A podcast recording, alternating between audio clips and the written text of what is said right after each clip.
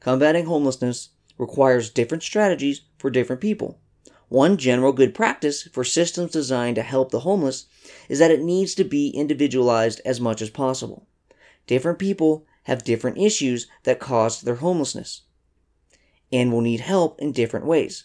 A big general split in the types of homeless are those with serious disabilities or addiction and those temporarily down on their luck. For capable people in rough times, we may be able to quickly get them to mostly independent living. They just need help getting over a hump. For those with greater problems, they will need more permanent attention. Shelters are places the homeless can go temporarily. They are not meant to permanently help people as long term housing. They are designed to provisionally give people a roof over their heads and protection from the elements. They also should be a place to connect the homeless to services. While this isn't always the case, those who aren't addicted or mentally ill usually don't stay homeless too long. They are able to get help from friends, family, or services and get back to work and in stable housing. For them, a temporary stay at a shelter may be all they need. Especially in cold environments, people can die from sleeping outside, but shelters are expensive to operate and if not managed well, can be dangerous. In 2015, 826 violent incidents took place in New York City homeless shelters. Some shelters don't allow their guests to bring in food or other belongings, which hurts the homeless's ability to maintain their limited material belongings and gain a sense of permanency. Not allowing such things, including not allowing partners to come with them, also leads to some of the homeless avoiding shelters. Shelters have been found to have rats, bedbugs, and bad smells. Some shelters are plagued by bad cultures. Shelters can also give people false hope. While more money can help shelters overcome this, that makes shelters even more expensive. Shelters may be the only solution to quickly put a roof over someone's head, but are not a long term answer. We must work to get the chronically homeless out of shelters, off the streets, and into some more permanent help. Housing First is a strategy that focuses on getting people back into permanent housing as fast as possible.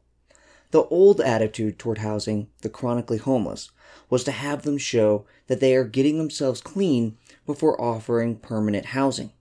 The problem was, too many people never became ready, and others who supposedly did still had issues that led to a loss of housing. The current approach is called Housing First, and this is to get the homeless in housing as soon as possible without any preconditions. One advantage to this is that it more quickly ends the human suffering of living without a home. Living on the streets is uncomfortable, unhealthy, and dangerous. The more humans we get off the street, the less human suffering there is in this world. Not only does Housing First help end human suffering, it can help people help themselves. Think about how hard it would be to get and maintain a job without a home to go to.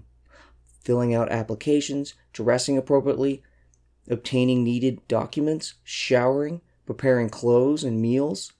It's a hell of a lot harder to do any of this living under a bridge or even in a shelter. Drug addiction and mental illness are tough battles to win, but they are all the harder while living on the streets. Once one has their basic needs met, they may be better able to take on these challenges.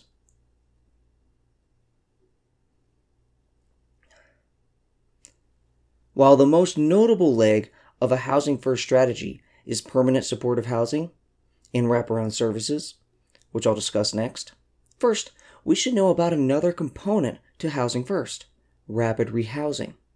Rapid rehousing is programs meant to help people get back into market housing as soon as possible, often with a short term rental subsidy as well as move in assistance. The idea here is to end the suffering of living on the streets as soon as possible and to prevent whatever long term psychological damage that living on the streets may cause. The ideal candidates for rapid rehousing are those who recently became homeless and who have the capabilities to work. While services are offered, people rapidly rehoused just need help obtaining a place and paying rent, so the focus is on doing just that. There are not great tests for the effectiveness of rapid rehousing compared to other methods, and the available evidence is weak. However, rapid rehousing isn't worse than transition houses or emergency shelters, and is cheaper. Some research suggests that rapid rehousing reduces the chance that someone will again become homeless. Rapid rehousing also works to get people out of shelters fast, which is its goal to minimize the time people spend homeless. Having people leave shelter and navigate existing services on their own is inefficient and takes too long, as well as being more expensive and difficult for those needing help. Long term vouchers appear to have better outcomes than rapid rehousing, and at only a little more expense. But long term vouchers are a permanent housing subsidy, not an emergency homeless program, so the comparison is a little off. Maybe in an ideal world, rapid rehousing subsidies wouldn't be needed because long term vouchers would be more available. If the reason people become homeless was because they couldn't afford rent, and rapid rehousing vouchers are temporary, then we should expect those individuals to have difficulties staying housed. If people can't afford rent, they may need a permanent subsidy until they can obtain a higher paying job. I'll discuss such subsidies later. A difficulty with rapid rehousing is that landlords may avoid subsidized residents, especially if they are only subsidized for a short time, like in rapid rehousing. Even most people who experience homelessness and have behavioral health disabilities don't stay homeless long. So, rapid rehousing should be the goal for all who just need a little help to get back on their feet. Because even most with disabilities don't become chronically homeless, it's difficult to identify in advance who will become chronic. Thus, rapid rehousing should be the first focus. If it is later revealed that someone needs more involved help, or the need for this help is obvious, then we can turn to heavier methods. Those who are currently chronically homeless probably will need deeper help. The most notable leg that is sometimes synonymous with housing first is permanent supportive housing. With this, housing is given to the homeless without any preconditions. No evidence of getting themselves clean is necessary. Permanent supportive housing is housing usually owned and ran by government or charities that is given to the homeless. It includes a variety of services to help people with their problems and become independent again. The target of these programs is the chronically homeless who have fundamental issues preventing them from gaining and maintaining employment. Housing First done right is not just about giving housing, Housing First is not housing only. Sometimes, when Housing First is executed poorly, it is housing only. Housing First is not simply giving a place to stay, but surrounding a person in the offer of services to help them get clean and, if they are able to work, get a job. These services include drug and alcohol treatment, a social worker, job training, assistance into education, and advice on paying rent, applying for government benefits, gaining and maintaining housing, finance, and debt. Such services should be tailored to the individual. Accepting the services is not required to get a room, but the offer must be persuasively offered. We need good, friendly people, not stiffs like me, but people who can gain a positive rapport with others and convince them to take part in services. The combination of a home and services is what makes Housing First work to help the homeless stay sheltered and better themselves. And the variety of services is important so we can match the needed help to the right person. Housing First aims to create a sense of community. One threat to Housing First is that any community gained while living on the streets can be destroyed when moving into housing. A goal that can help people is to form a good community among the residents. Many areas are building tiny houses, which may seem more like tool sheds, but provide a place to sleep with electricity and easy connections to services, as well as a community. What about the price tag? It, of course, costs money to house the homeless, but the expenses are severely mitigated. For one, the typical procedure is for the homeless to pay a third of their own rent. This money often comes out of government welfare checks, and usually the tenant doesn't pay more than 30% of their monthly income in rent. Secondly, while living on the streets, some homeless are very expensive.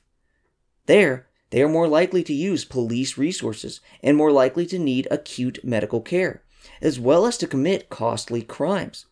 Many different organizations have calculated the cost of this and compared it to the cost of permanent supportive housing.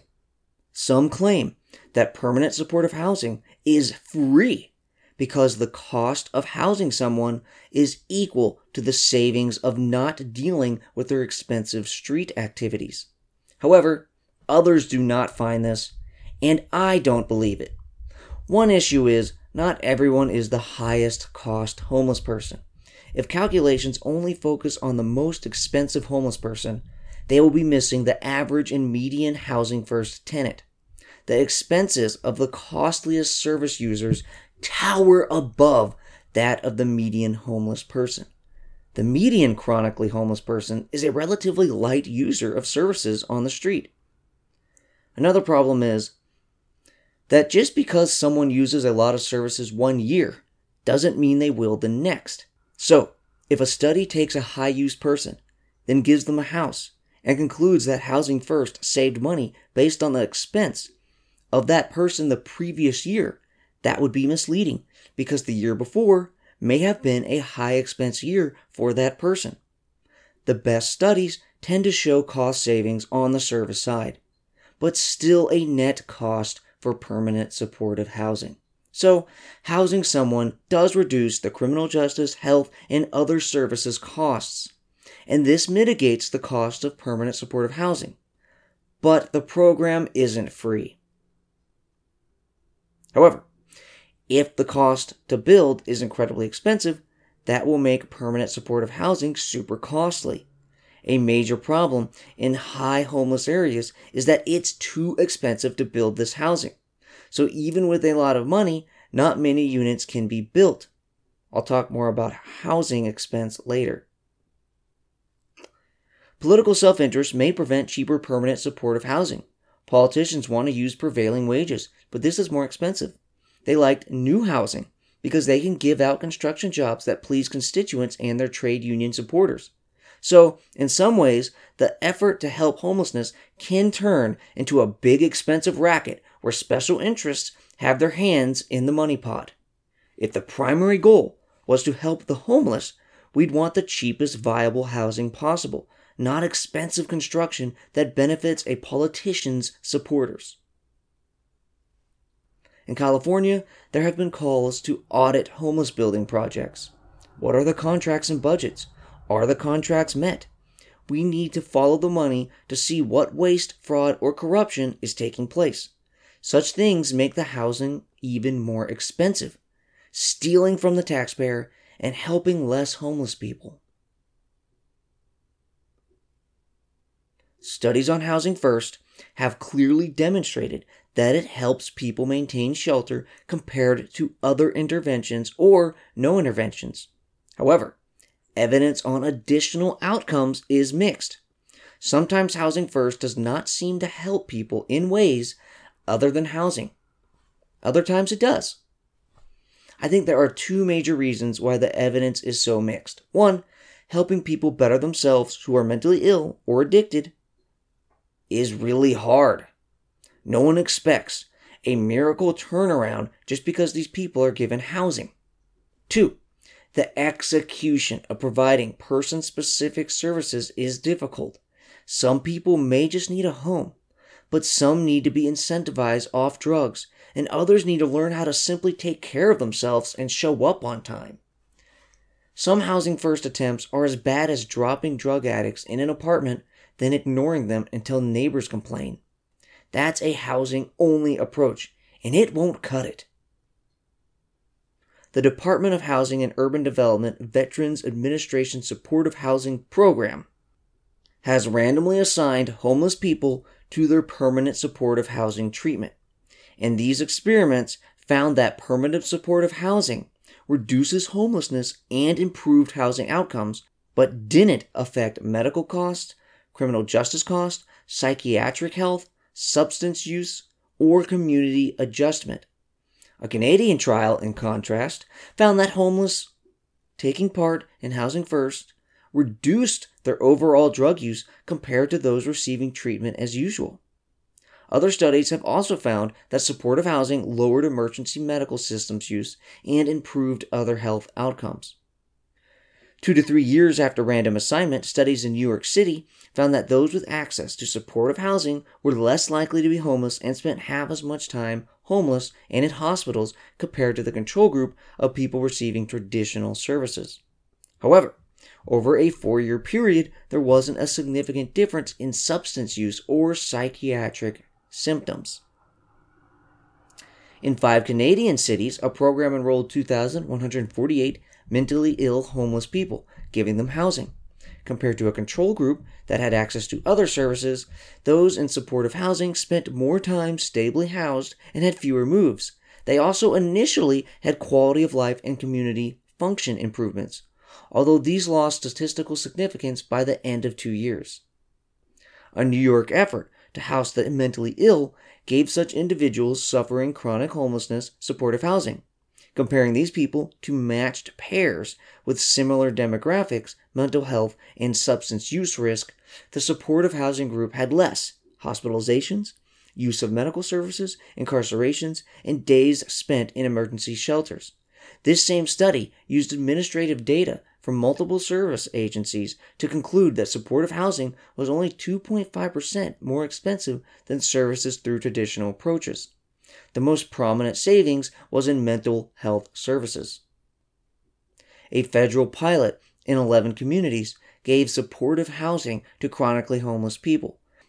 Compared to a comparison group selected from five sites, the treatment group had more days stably housed and fewer days hospitalized, or incarcerated. Some studies find no effect on drug use compared to a comparison group, but one study on veterans found large reductions. Studying this is difficult because the comparison groups have a low response rate due to them still being homeless. The study that found a large drug reduction had adjusted for the different follow up rates.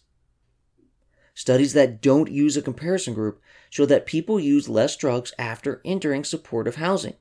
Based on these rates, supportive housing as a treatment works as well as other treatments. A New York City intervention gave supportive housing to people with multiple periods of homelessness and dealings with the criminal justice system.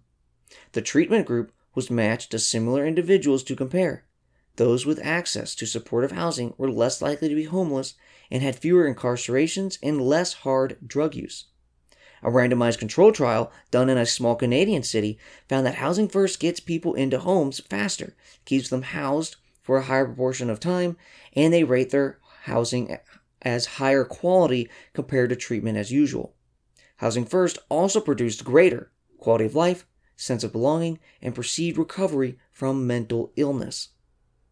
There's evidence that housing reduces death risk for those with HIV or AIDS. A frequent finding of studies on Housing First is non housing improvements are there initially but equal out over time, implying that Housing First helps people improve such problems quicker than other treatments. Even housing improvements are sometimes found to narrow over time. A 2020 meta study of many previous studies found that permanent supportive housing increased long term housing stability for participants with moderate and high support needs. However, there was no effect on the severity of psychiatric symptoms, substance use, income, or employment. A 2019 meta analysis of randomized controlled trials found no clear difference in substance abuse between those who got permanent supportive housing and those who did not. However, the permanent housing group had fewer hospitalizations, less time spent hospitalized, spent more days housed, and were more likely to be housed 18 to 24 months later. the researchers concluded that housing first improves housing stability and may improve some health aspects. One problem with determining housing interventions impacts on down the line things like criminal activity, child behavior, medical and psychological health, employment, and financial health is that these are further down the causal chain and require larger sample sizes to have the statistical power to detect modest impacts. So, current studies may miss real impacts. This difficulty, as well as the challenge in collecting all this data, leads to less rigorous tests. Similarly, in determining cost savings, studies' statistical power is so small that they could only possibly find a statistically significant result if the cost savings from Housing First are huge. Another problem is that most studies have short time horizons, from less than a month to a few years. People with serious problems may take longer to see the light and to get to better outcomes. One issue with permanent supportive housing is that many of the tenants never move on. Some don't leave because systems are too laxed, but others have disabilities that make it so they'll never be self sufficient. To clear up as much space as possible and to move those that can be self sufficient into independence, moving on programs help those currently living in permanent supportive housing advance into market apartments with vouchers. The help also includes moving costs, landlord negotiations, and buying furniture. This opens up new permanent supportive housing spots, as well as allows people to live with more independence. There is less research on whether certain programs lower a community's level of homelessness. It would make sense that literally removing homeless people from the streets produces less total homeless. But these programs could increase housing prices, induce homeless migration, or crowd out other homeless programs.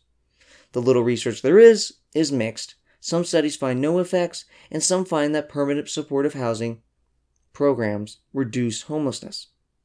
Beyond the research, several communities had successfully applied Housing First to reduce their homeless populations. To sum up the research, permanent supportive housing does help people escape from homelessness. However, it isn't clear if it helps people become independent.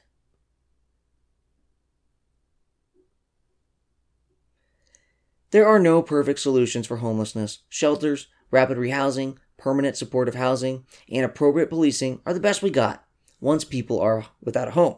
However, governments and charities also try to prevent people from becoming homeless in the first place. They do this by trying to identify those who are vulnerable to losing their current housing, then helping them. One way to help them is by providing emergency rent subsidies. It's much cheaper to do this than to help them once they lose their current home. For this to work, vulnerable people have to be identified. Once money is given, we don't know for sure if it was given to someone who wasn't going to become homeless anyways, and once someone is homeless, it's too late to prevent their homelessness. It's hard to tell in advance who really needs the assistance and who doesn't. Prevention seems to work best when targeted at key triggers for homelessness. One of the most important factors is relationship breakdown, either between parents and children or between partners. The other major trigger is eviction or threatened eviction. These evictions happened due to a lease term running out or because of people falling behind on their rent. Homelessness being triggered by drug, alcohol, and mental problems is a much smaller percentage of triggers.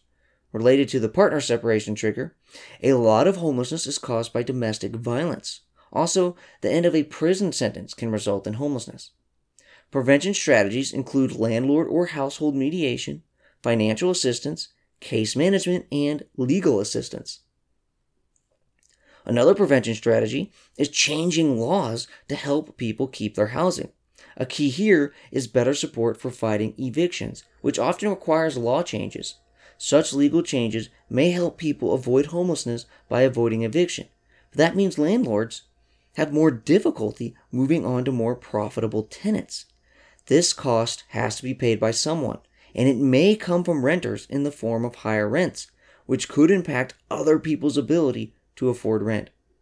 Research from Australia, Wales, England, the United States, and Germany find evidence that prevention strategies can help. A homeless crisis is when someone is close to becoming homeless.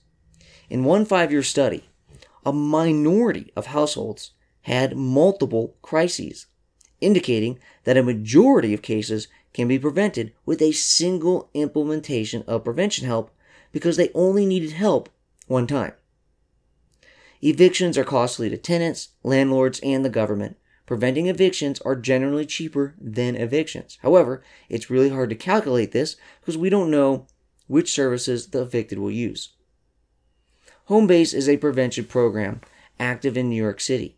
Because its expansion was gradual between 2003 and 2008, researchers were able to test its effects and found it reduced shelter entries by 5 to 11 percent. Another study randomly assigned people eligible for prevention to home base. Those with access to prevention spent 70% fewer total nights in shelters. Other studies found that those with access to emergency assistance were less likely to commit crimes. This makes sense, because those who lose their homes are more likely to commit crimes, whether that be stealing or just simply sleeping outside where they're not supposed to. A special form of prevention called critical time intervention where case management and transition services are provided to people recently discharged from psychiatric facilities, has been studied with randomized controlled trials, finding that such critical time interventions reduce the likelihood of those patients from being homeless. However, results for other benefits are mixed. Randomized controlled trials have found that supplying full legal services to tenants in threat of eviction lowers their chance of a poor legal decision and of an eviction warrant compared to those who only received limited assistance like advice. It also increased the chance of receiving repairs and rent abatement.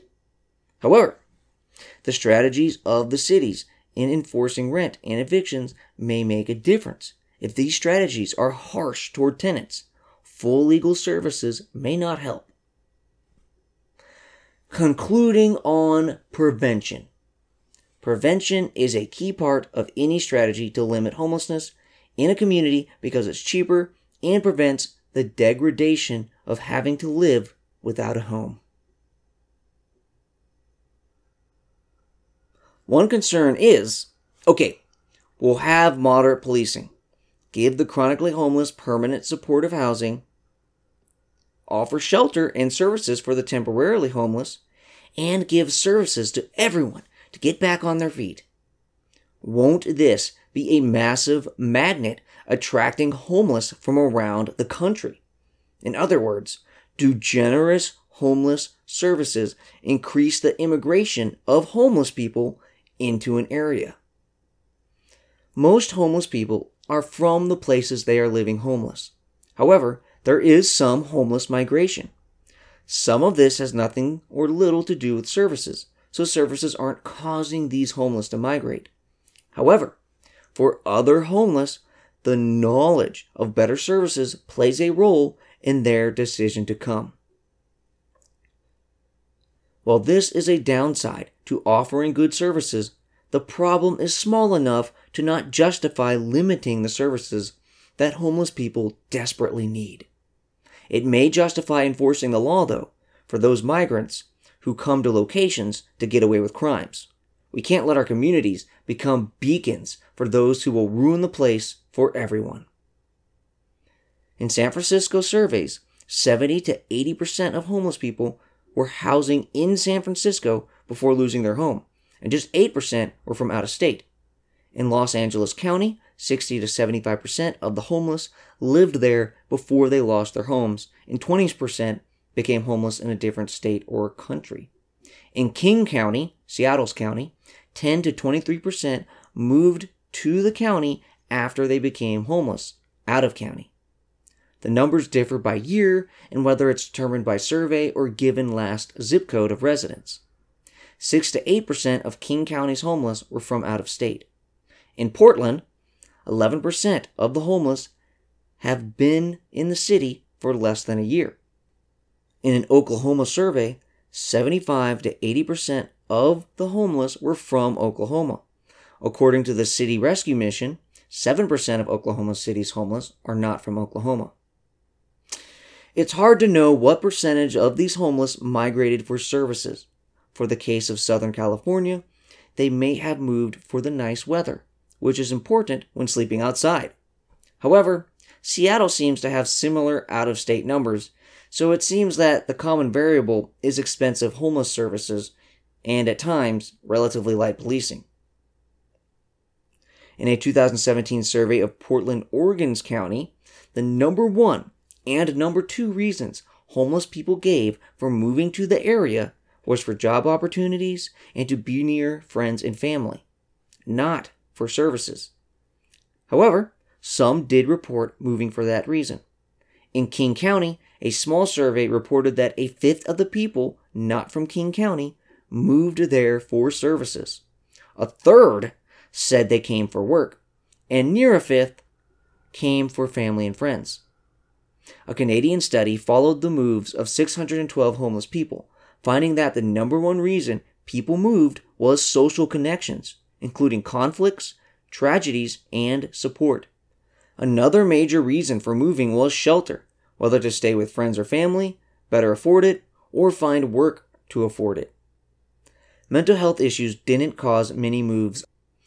Finally, the perception of good services was a reason for moving, although it may not have been the number one reason, that the study found services as a draw gives credence to the fear that investing in services may contribute to overall homelessness by attracting outsiders. One study found that families, but not individuals, move to places with more spending on programs. However, tracking the homeless is difficult, so there are not many studies on this. There are interviews of homeless who admit to moving to areas for services, or as one guy put it, for the love of the people. One example of people moving for services was in 2016 when Portland promised shelter for children. There was a large increase in families asking for services, some from next door counties. Consequently, the costs were so high that the program had to be canceled the migration for services problem isn't generally large enough to limit our assistance to the homeless. One, most homeless didn't migrate after becoming homeless. Two, although decent minorities did migrate, most didn't migrate for services.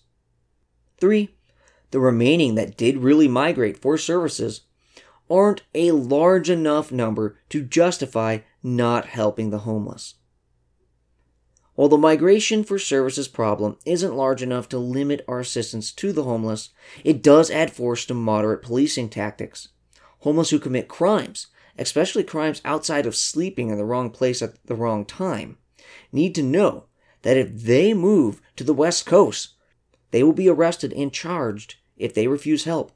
People shouldn't expect any city to be a haven for those who want to break laws and damage the local community. Drugs may also pull the homeless into an area. If there is already a homeless population where drugs are traded freely with minimal enforcement, then someone who wants to do drugs certainly has an incentive to come to that lightly enforcing city. Another issue related to migration is cities actually busing and sometimes flying homeless people out of their cities. That's one way to reduce a community's homeless numbers. Now, the process here is to find homeless people who have someone who will help them in another location and confirm that this will happen by calling this friend or family member and then paying for a bus ticket to allow that homeless person to go live with their contact. It doesn't make sense for a charity or a government to take responsibility for someone who has a better support network in another locality. However, cities have the incentive to not check too hard or confirm that busing is working. And this can lead to people not actually having a good caretaker in the new location, and even the homeless person coming back to the sending city once this caretaker falls through. Housing first, as a general strategy, can claim some successes. A great success story was Utah. From 2005 to 2014, they reduced their chronic homeless population by 72%. This is a massive reduction. However, Utah's efforts have stalled since then. Also, Utah had three major advantages over West Coast cities. The first was the LDS Church that meaningfully joined the undertaking. Such efforts work best when society and government work together.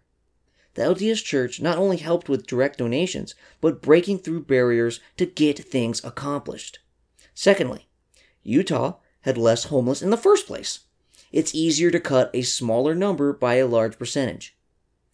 Thirdly, and probably most importantly, land was relatively cheap in Utah. West Coast cities can't so easily build permanent supportive housing because the land prices are through the roof. In Utah, social workers seem to have good and helpful relationships with their permanent supportive housing tenants. And there are examples of people getting clean from drugs and gaining employment. Utah has a higher counselor per resident ratio, and their counselors don't double as housing managers. Both of these factors make the counselors more able to help tenants clean up their lives. It also helps when the apartments aren't near the spots the homeless used to live. So they'll be less tempted to just walk outside and use drugs with their old drug buddies or buy it from their old dealers.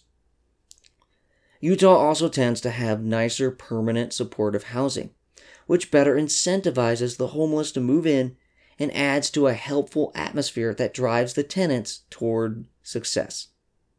In Salt Lake City, about 15% of their permanent supportive housing residents are able to move on each year. In San Francisco, that number is under 5%. As mentioned earlier, Utah's efforts have stalled. They didn't build any supportive housing from 2010 through 2019, although did add scattered units in various apartment complexes. The limited additions to supportive housing, combined with rising land and housing costs, limited wage growth, and the opioid epidemic, have led to a rise in Utah's homelessness. The high costs are the result of a quickly growing economy and population, part of which is Californians fleeing high cost housing in their home state. Additionally, there is limited space to build in Utah due to geography, and they have a shortage of skilled builders which increases the cost to build. Utah has a high rate of residential construction, and yet they can't keep up with the demand for housing. The annual real rate of household income has been increasing by about 0.35%, while the rate of housing prices is increasing 3.3%. Highly paid people working in the state's burgeoning tech industry can afford expensive housing, but many others are priced out.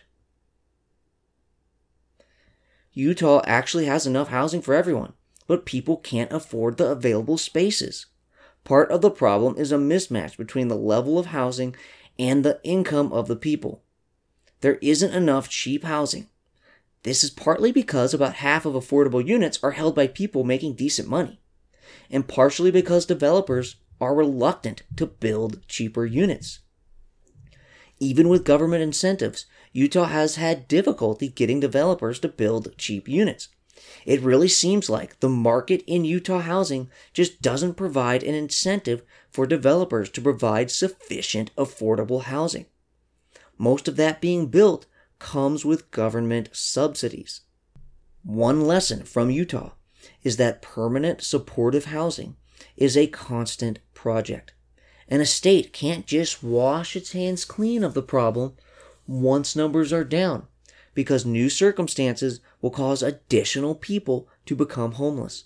The state of Utah had a $682 million surplus in 2019, so they can't simply blame their lack of action on tight money.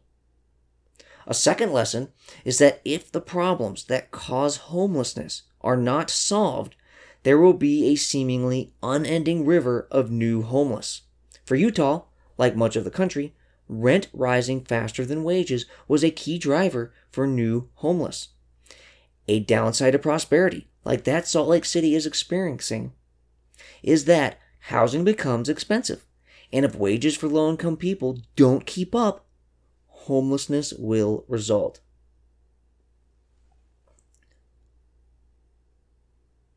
Finland is a greater success story of a housing first strategy. The Finnish government worked with municipalities, cities, and other organizations to expand the supply of affordable housing by buying apartments and building new ones, as well as turning temporary shelters into permanent housing.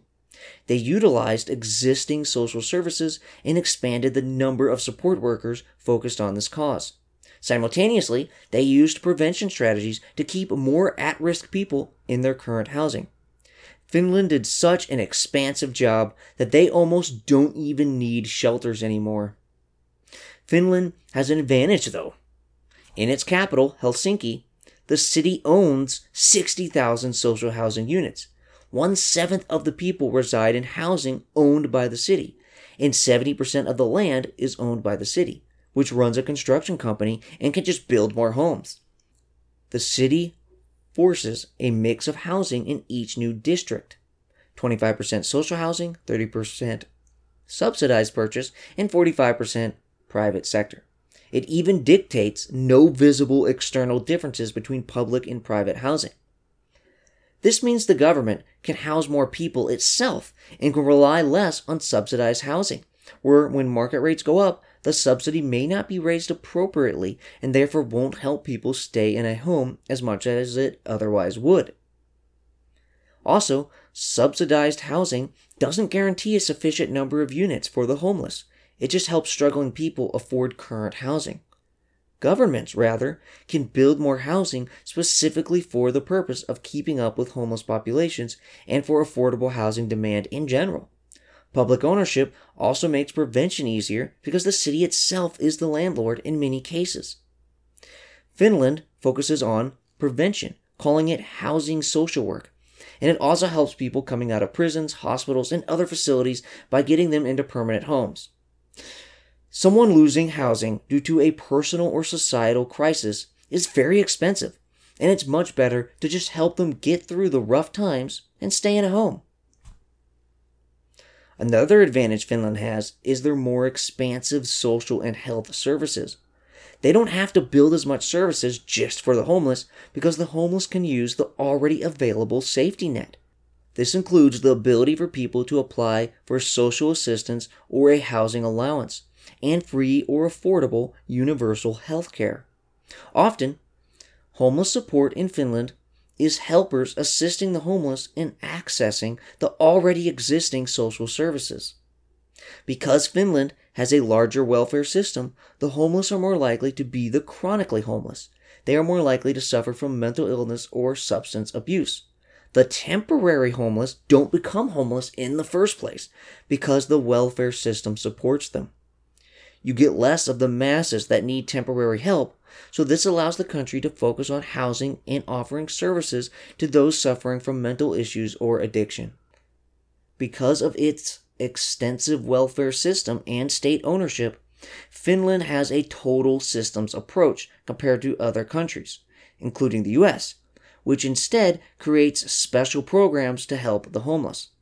Finland still has some homeless, but their numbers are greatly reduced and almost no people sleep outside or need emergency shelter.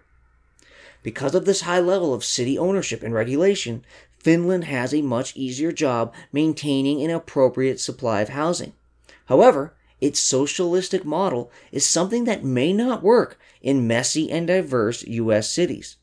The U.S. has to find other ways to produce adequate housing, unless it wants to get into the government housing game, which it may not have the same chances of success at compared to Finland.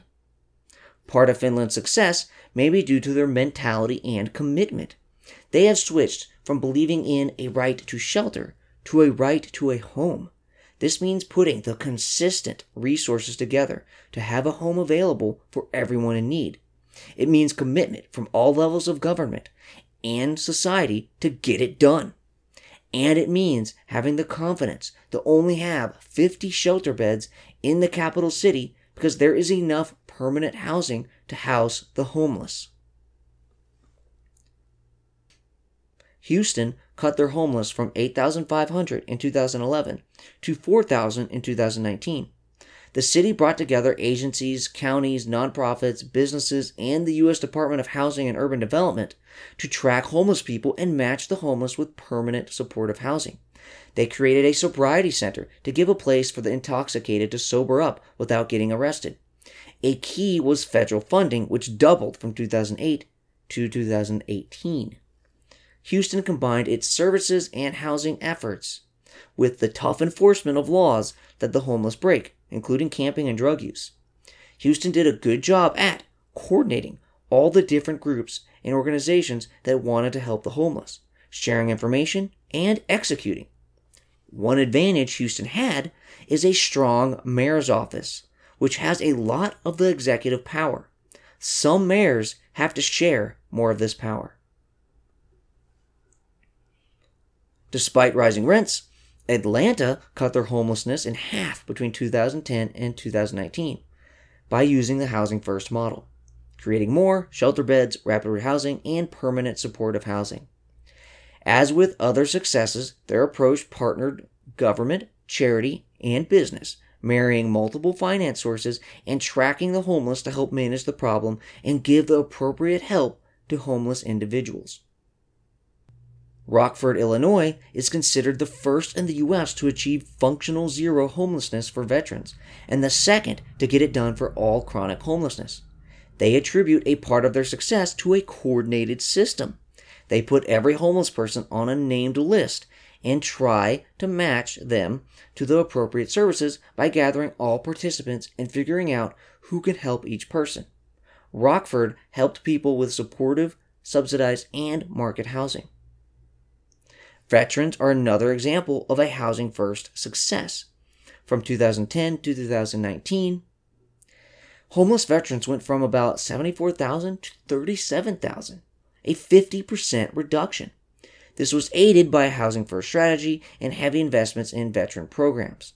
Rapid housing was combined with permanent supportive housing and prevention programs to get homeless veterans into homes. A key part of the success was consistent and sufficient funding from Congress, which, among other things, made plenty of vouchers available.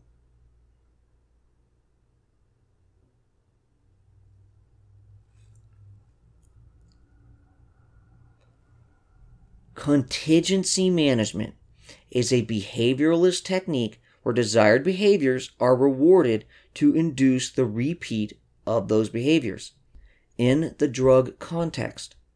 This would be giving money or vouchers or something else when someone maintains drug abstinence. The rewards are generally larger the longer the abstinence. If the rewards are not housing related, such a method could be used in conjunction with Housing First. Participants would get housing no matter what, but other goods would be given if they succeed in maintaining drug abstinence a form of contingency management for the homeless that is opposed to housing first is treatment first. Here, a contingent reward that a drug addicted homeless person gets is housing. Rather than getting housing automatically, the homeless have to earn it by resisting drugs. The focus of such a plan is on treating addiction and mental illness, as well as creating a self reliant human being while Housing First is first focused on giving housing. Treatment First is better at getting people to move on from public homeless support. This makes new room for such resources to help additional people, while Housing First more often requires permanently housing someone for the rest of their lives. For those that Treatment First does help, this is the highest goal getting people back on their own feet with the potential to flourish. On Los Angeles' Skid Row in San Francisco's Tenderloin district, the area around the Housing First apartments are filled with tents on sidewalks and open air drug markets. Some residents go out and take drugs before coming back home, sometimes spending weeks or months out on the streets before coming back. The fear here, and in general of Housing First, is that it doesn't help the drug addicted because they are still addicted to drugs and don't have their life straight. While several studies show that contingency management can help people resist drugs, there are less studies where the contingency reward is housing. A series of four Birmingham, Alabama experiments that are statistically analyzed in one meta study is a key study cited in support of treatment first. Contrary to the weak or mixed results of housing first, this finds that homeless drug users randomly assigned to treatment first are more likely to become drug free and employed. However, these people didn't maintain housing at the high rates seen in Housing First studies. The Birmingham study concluded that abstinence contingent housing programs could result in up to 40% of homeless drug users being housed and employed. Housing is important, but if people are able to get better, they will be much more useful to society and be less of a burden when we don't have to pay for their housing anymore. Furthermore, it's not fair for the taxpayer to support people who can get better with the right treatment. Drug addiction is incredibly hard to defeat. It alters the brain and makes people dependent on their drug. Giving someone housing often means people do their drug inside rather than outside. There's an argument to focus more on treatment first, then housing first for the addicted. If we rely on the Birmingham study, then treatment first has a housing rate of 40%, while also improving drug use, mental issues, and employment, which facilitates people in acquiring private housing. Housing first doesn't clearly help any of these issues except housing, where it has a housing retention rate of 80%. However, the key Birmingham study is deeply flawed. It has selection bias. While many housing first studies look at homeless people whether or not they want drug treatment, the Birmingham study only looks at people who are seeking treatment in the first place. It's possible that housing first interventions would also work better if only applied to people seeking drug treatment. Other treatment first studies finding similar results also used a sample of people seeking drug treatment. A great flaw of the treatment first approach is that even under rosy scenarios, only 40% of the drug users got clean. So that means 60% would still be on the streets. Thus, any contingent approach must work in concert with law enforcement. This means a treatment first approach requires either more issues with additional people living on the streets or ends up housing people anyways in prison or forced rehab. I'd also like to note that even treatment first advocates acknowledge that some people are disabled to the extent that they require permanent supportive housing. It's not clear that one can't combine the two approaches. I'd like to see services and charities experiment with mixed approaches that either give other goods for drug abstinence or, after a few months housed, start to require drug treatment and then drug abstinence to keep the housing. I'd also like studies that differentiate between well done housing first with excellent wraparound services and housing first with weaker services. Anecdotally, the addicted can get help under a housing first scenario. So I'd like to see us figure out what works and what doesn't.